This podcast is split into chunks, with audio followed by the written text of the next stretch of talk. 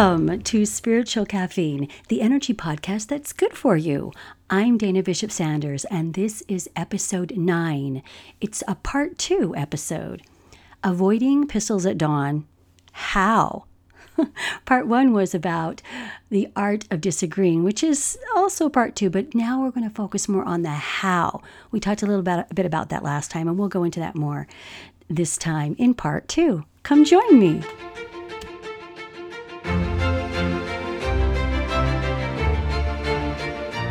Hi, thanks for joining me today, friend. I'm so happy you're here because we get to talk more about the art of disagreeing, but this is the how. So, to recap, in part one, we talked about three different ways people can approach a subject when they know there's going to be a disagreement. And one way is just to avoid it, just not to have the conversation. And oftentimes we do that. We tiptoe around controversial subjects, right? But we can also choose to engage and have a poor result because it just didn't go the way that we were hoping. And maybe we weren't hoping for anything, maybe we just got into it. And then the third way, of course, is to engage and to make that choice and to have a good result. Sometimes a conversation will come up, and I mentioned this in the last podcast, but I had a weird editing thing that went on, and I could not, I don't know what happened. I'm really good at this sometimes, and other times I press a button and have no idea what I press, and I don't know how to unpress it. So, anyway, the music kind of um, was too loud during the part that I was telling the title or speaking the title of the book um, that is called Crucial Conversations. And Crucial Conversations is all about the art of disagreeing. And I highly recommend you take a look at that because sometimes a crucial conversation where we know it's very important, the topic is is is quite important to both parties. We sometimes know when that conversation is going to take place and we know it has to take place. We're just not sure how to approach it. But sometimes just a regular conversation can turn into a crucial conversation. So, as we practice the art of disagreeing, we can learn how to handle both kinds of conversations the ones we know are going to be difficult, and the ones that all of a sudden you're in this terrain that is, it could be a war zone. Right? We don't want pistols at dawn. So, we are going to practice more about learning how to disagree. Um, so, first of all, I want to start with something that I have found to be pretty key and foundational, and that is to get our intent right, to get our heart right. And this can happen before we know a crucial conversation has to take place, or it can happen in the moment as we see one is entering that territory of a crucial conversation. Um, one, one thing that is different, though, is if you know you're going to have a crucial conversation, to get my heart right I always will start with prayer if I remember. Sometimes, if I don't remember to do that, well, I don't even want to say so. I, I really don't know a lot of crucial conversations that I've had that have gone really well when prayer hasn't been involved before it. And by prayer, I mean, you know, prayer, my individual prayer, not with the other person. Although that can be a cool thing, but that's just such a rare thing that's, that someone's open to doing that. So I just mean my own personal prayer, right? If a conversation is normal, it's just a regular, benign conversation, and it starts entering that territory of a crucial conversation, again, you can send up a very quick silent prayer Help me. Help me not to say something, Father, that you wouldn't want said. Help me to speak from an open heart. Help me to speak from a place of kindness. Help me to feel love for this person who is also your child. These are all things that we can quickly pray for.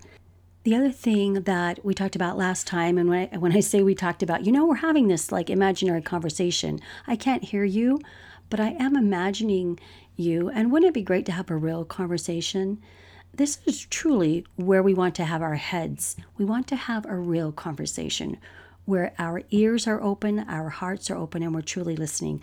And we don't have what we mentioned last time this fool's choice of either this or that, right? It's not black and white thinking.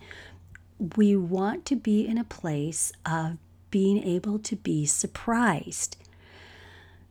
It's so easy to say about a person that you know a little bit or know kind of medium ish, or you really know that, oh, I know them. Do you really, though? Be willing to be surprised. Do you ever surprise yourself? Do you know yourself better than anybody? I, I hope that's what you you are going for is to know thyself, be true to thyself. And if we know ourselves more than anybody and we surprise ourselves, then doesn't it make sense that another person can surprise us?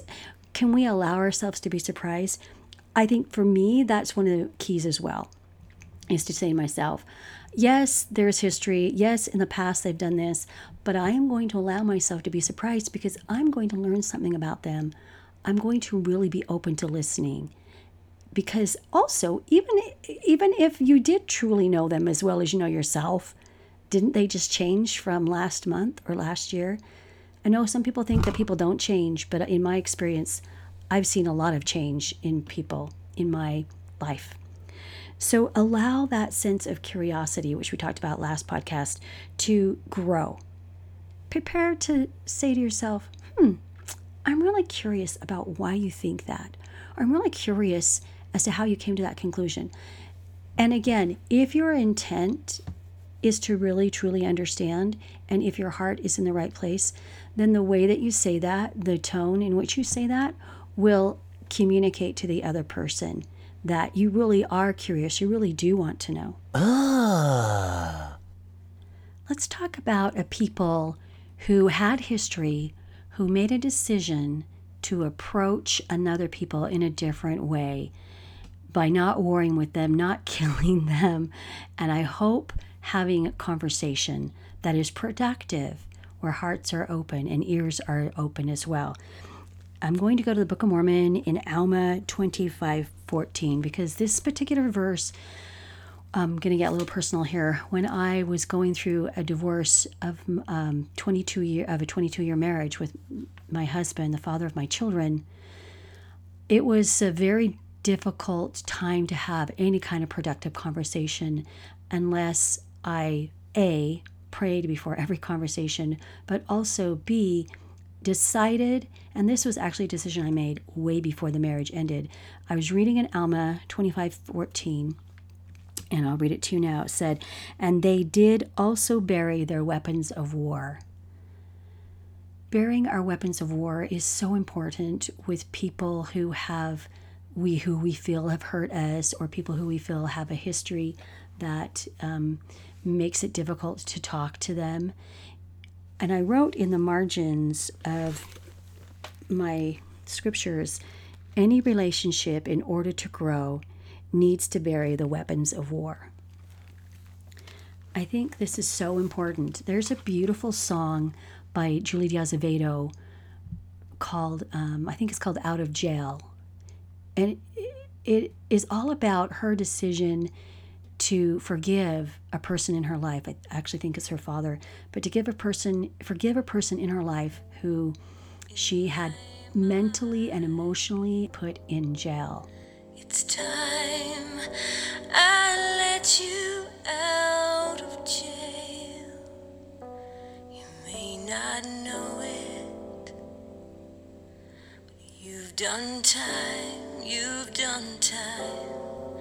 And this is what we do with people sometimes when we feel that they have hurt us and we don't want to be hurt again. We we wall up or we jail up that person so that they can't hurt us anymore, especially we feel that they've been in the wrong, right? They're in jail now. I was in the right.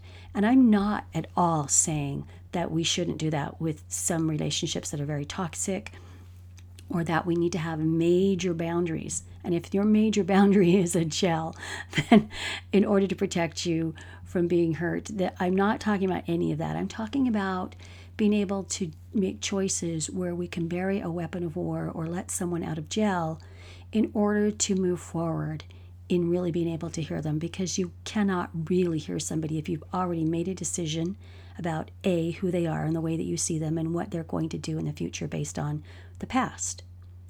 If you're willing to be surprised and if you're willing to have an open heart, again with you know appropriate boundaries if someone starts to to speak in a way that is hurtful to you then you can obviously walk away from that conversation but if the choice is to be is to understand them so that you can move forward and if that's a possibility then we do need to bury are weapons of war, and we do need to let them out of jail in order to truly see them. We can actually objectify a person. It's not just a sexual thing, right? We can make them more of an it rather than a you. And when we think of them as an it, they're that, oh, they're that, we're completely objectifying them and categorizing them and it's acting upon prejudice because we're prejudging what they're going to say. And again, please don't misunderstand me. I'm not talking about toxic relationships or somebody who is abusive and who you clearly need to have very firm boundaries as to how much you'll actually engage in conversation with them. But for the majority of people in our life, friends, our coworkers, our siblings, our spouses, anybody that is important in our life where we want to be able to have connection, this is a very important way to approach a crucial conversation and actually any kind of conversation where we can grow that relationship, even a stranger. Be my friend. So, last episode, we talked about a very crucial thing to say to ourselves that Jody Moore and Brooke Castillo from the Life Coach School teach. And they go into a lot of depth of actually how to get to this question because it can be a very right, a very hard question to ask. And if you want to learn more specifically about the model that they teach, you can listen to Jody Moore on her podcast, Better Than Happy, uh, she has a lot of information on how to break down your thinking so that you can change a thought in order to have a different emotional response, in order to then have a different action that you take, which then gives us a different result. This is a whole very cool model. But again, we can start with just saying to ourselves, hmm, what if I'm wrong? Could I be wrong? Or I could be wrong what Jody Moore and Brooke Castillo do is they unpack the thought that can lead to that. Like unpacking what is a certain thought that could actually allow you to say, mm, no, that could be wrong. Because if we can unpack that thought and just pause and take time to examine them and then, then assess, really, is this thought helpful? Is it helpful for me to absolutely 100% feel that I am right here? Or could it be helpful for me to just allow a small little amount of room for me to be wrong? Even on something you're absolutely 100% sure about. And maybe you can even ask the question could I be wrong a little bit? could perhaps the way they see it help me at least to be wrong about them, at least to understand them a little bit more? So sometimes, I'll give you an example. I do this weird thing, which is to make up a story sometimes so that I can allow myself to be wrong. For instance, if a driver cuts me off, I think I've mentioned this before, I'll make up a story about why they did that. Maybe their wife is giving birth in the back seat and I just didn't even know that. Or maybe they're rushing to the airport because this is the last time that they're going to see their mother who is going to go off her chemotherapy and is probably going to not be alive in three weeks and they need to say goodbye to her at the airport. Or maybe they're going to an airport because they want to catch a plane, the only plane that's going to get them to see their son's championship soccer game in two neighboring states away. And if they miss that plane, they're going to miss the championship game or the performance that their daughter is in. The only time they could go see her in that performance is the only plane that's going to get them there on time. I may make up these stories, right? So that my thought changes about why they did what they did because it doesn't serve me to be mad at them for cutting me off. Uh, the first thought I'm going to have is, what a jerk. Why can't they learn to drive? Right? And then that's going to create a feeling in me, a feeling that doesn't serve me. It's not helpful. I don't want to be angry at them. I don't want to have them ruin my next hour or my next 15 minutes of life or whatever, right? I certainly don't want to pass that on, that irritation or that anger.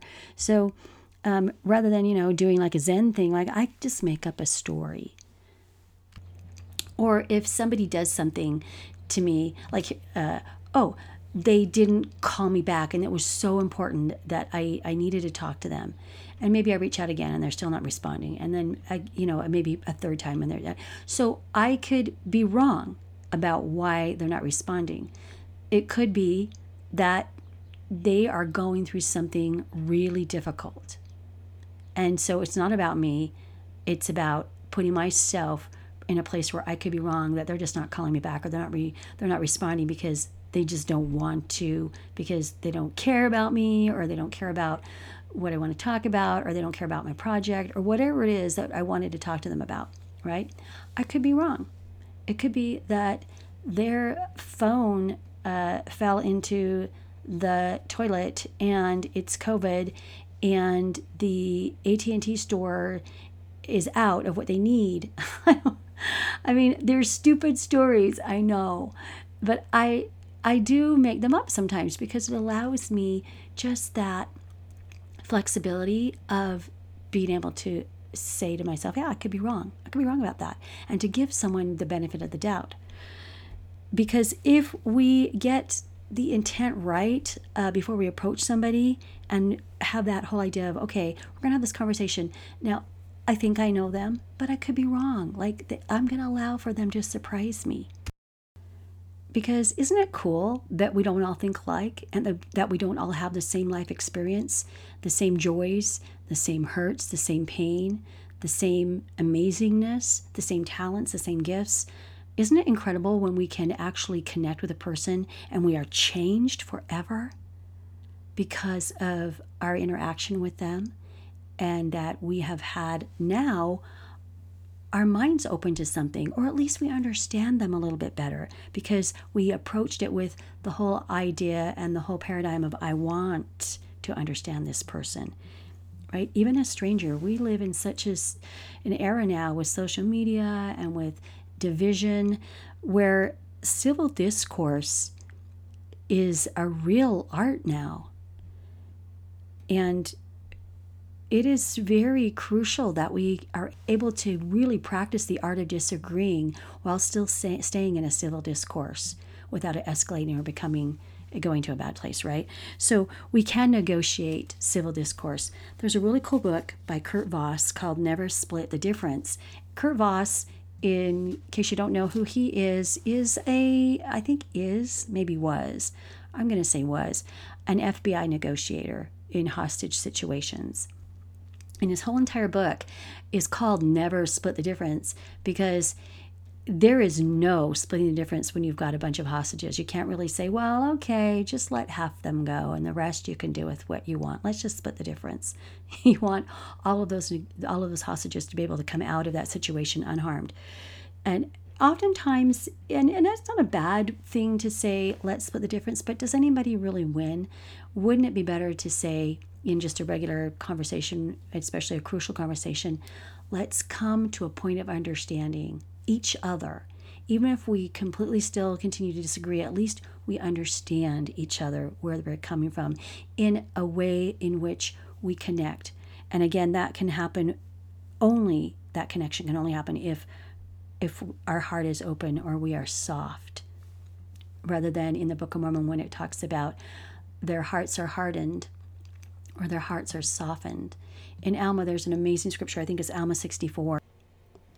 No, actually, it's Alma 62, verse 41. And um, it's pretty interesting because we've got a group of Nephites and Lamanites, surprise, who don't agree. And the same circumstances are happening to each group. But these are the circumstances. In verse 41, it says, But behold, because of the exceedingly great length of the war between the Nephites and the Lamanites, many had become hardened because of the exceedingly great length of the war, and many were softened because of their afflictions, insomuch that they did humble themselves before God, even in the depths of humility. I find this verse so fascinating because it's not just, hey, this group of Nephites are reacting this way, this group of Lamanites are reacting this way. It's actually, the way it's worded, it actually seems to Im- imply that different people within each group chose, made the choice to soften their heart or harden their heart. I love this scripture and I think it's so amazing because, again, it just shows us how much choice we actually have. So we can change the intent of our heart. Doesn't matter the group, quote unquote, that we belong to or the circumstance that we find ourselves in, we still have choice. Will we harden? Will we soften? Have curiosity. Seek to understand. So, in a negotiation hostage situation, the stakes are very high. They're so high. They couldn't be more high. But could they? Because honestly, when you're in a crucial conversation with somebody, the stakes are high. It can be the death of a relationship or a very fatal wound. It can be something that can escalate with a stranger or your boss or your coworker or a spouse or a sibling, right? So the stakes are high. And if what if you approached each conversation as the stakes are high? Like, I'm going to really see this person. I'm going to really understand them.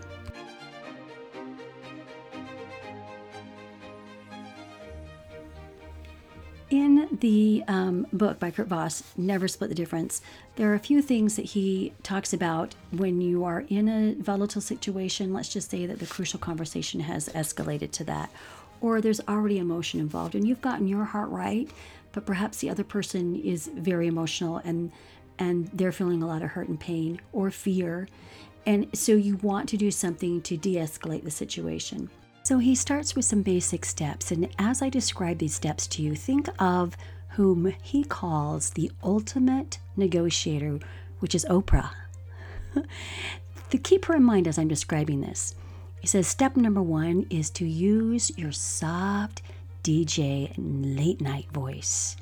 I'm thinking, you know, yeah, she does that. She has this really soothing, soft late night DJ voice. Or the other really great tone of voice is just like the happy, playful, like keep it light kind of voice, keep it casual kind of voice, right? Oprah does that too, super well. Step two is to mirror.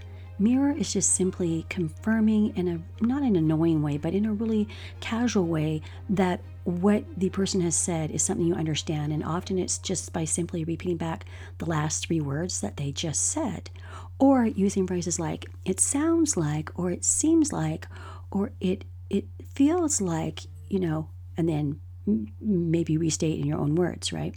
It's also really important to value silence. It's okay to have silence to slow things down.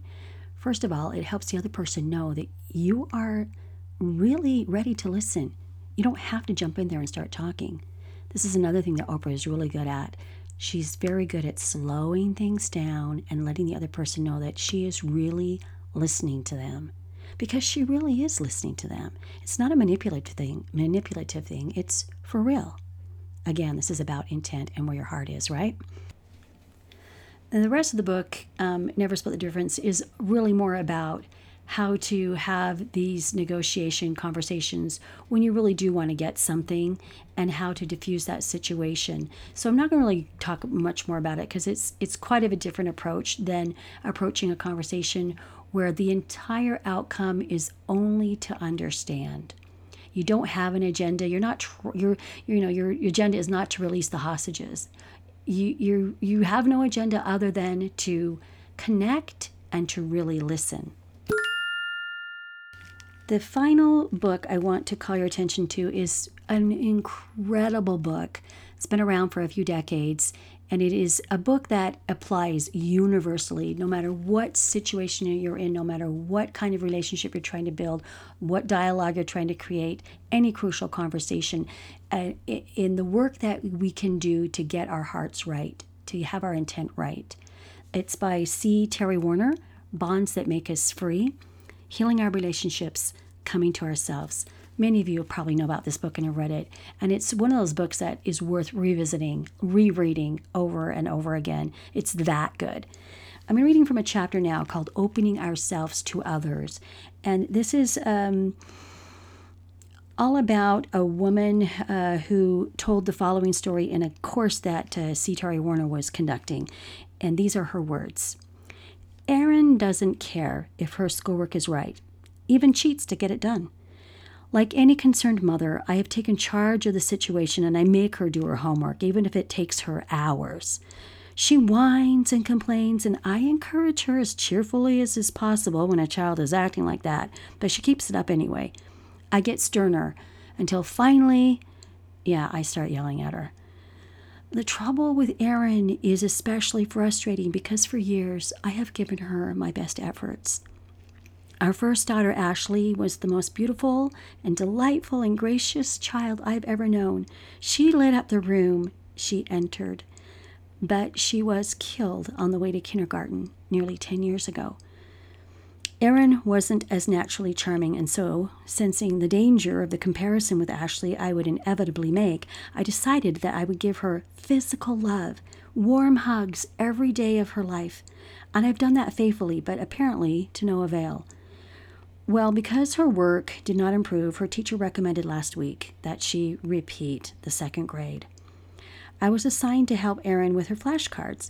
She counts on her fingers or guesses, or I swear, gives the wrong answer when she knows. I, am sure she knows the right one. It is about as frustrating as anything I've ever done. I think, is she doing this on purpose?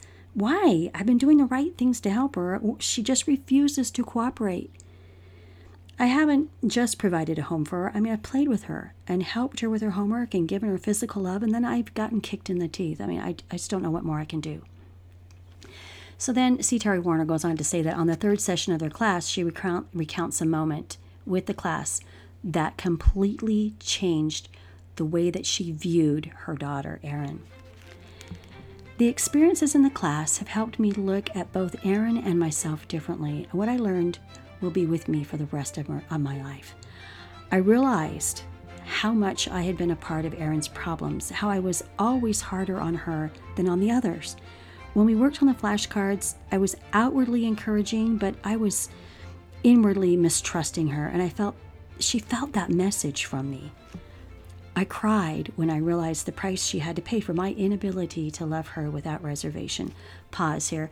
And again, if you're with another kind of uh, you're in another kind of relationship where it's not necessarily that you are feeling love for that person you, you don't really know how to access that love for them that's okay. It's just the thought of hmm well i could be wrong or hmm i really want to understand where they're coming from.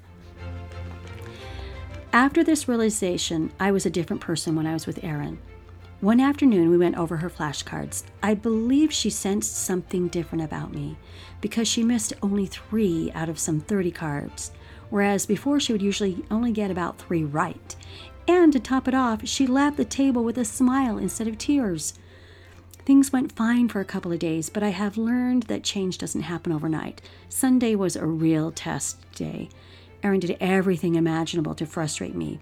We tried to make Sunday a family day, and she said, I hate being with the family. I want to be with my friends. My normal response would have been, Erin, don't talk that way. You're going to be with us today and we're going to have fun together. But this time, I pulled her up on my lap and looked at her.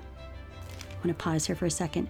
Again, this is that opportunity to just allow silence to creep in, just to allow silence to let the other person know that you're you are open, your heart is open, without jumping in with words. But this time I pulled her up on my lap and looked at her, and I had this overwhelming feeling of love for her that just seemed to flow between us. I hugged her tightly and told her how much I love her. I realized that for the very first time in eight years, I was expressing true love for her. Previously, I'd hugged her, but the love didn't flow. This time, the love just flowed. It was as if I was holding a new baby for the first time. Tears were streaming down, and she looked at me and said, Are you crying because you love me, Mommy? I nodded. She whispered, Mommy, I want to stay with you forever.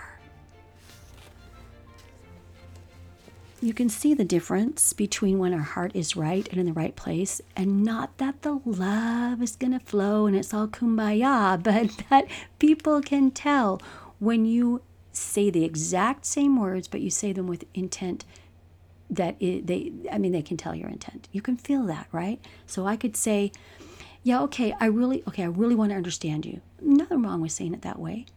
You might believe me that i really want to understand you but i can also say i really want to understand you. I really do. And there's a difference. And then there's the kind where we just say those words and it's it's super apparent that you, you don't really want to understand them. Let's end with a beautiful verse from Mosiah 2 9. This is King Benjamin talking to his people about how he really wants them to open up to hear His words because His words could be hard to hear. He wants His words to be taken in the sense of an, of openness. He says, "Open your ears that ye may hear, and your hearts that ye may understand, and your minds that the mysteries of God may be unfolded to your view." I think we all have mysteries in us. We have the mystery of self, which we can come to know thyself, know ourselves better. We have the mystery of others. We have the mystery of what makes connection. But we can help create that when we have open minds and open hearts and the intent to truly listen and to truly understand. Thanks so much for being with me today. I so appreciate each one of you. I hope that you will do whatever you can to tell people to listen to this podcast if you enjoyed listening to it. You can like it, you can subscribe to it, you can forward it and share it. You can even leave a comment. Hey, guess what? TheSpiritualCaffeine.com is actually up and running. Yay! Thank you, Squarespace, for helping me figure out my techno difficulties. So go to thespiritualcaffeine.com. You can see some show notes as well as uh, leave comments, as well as um, message me with anything that you'd like to share. And you can also just just message, just do an email to thespiritualcaffeine at gmail.com. All right, have a great and fabulous week. Thanks for listening.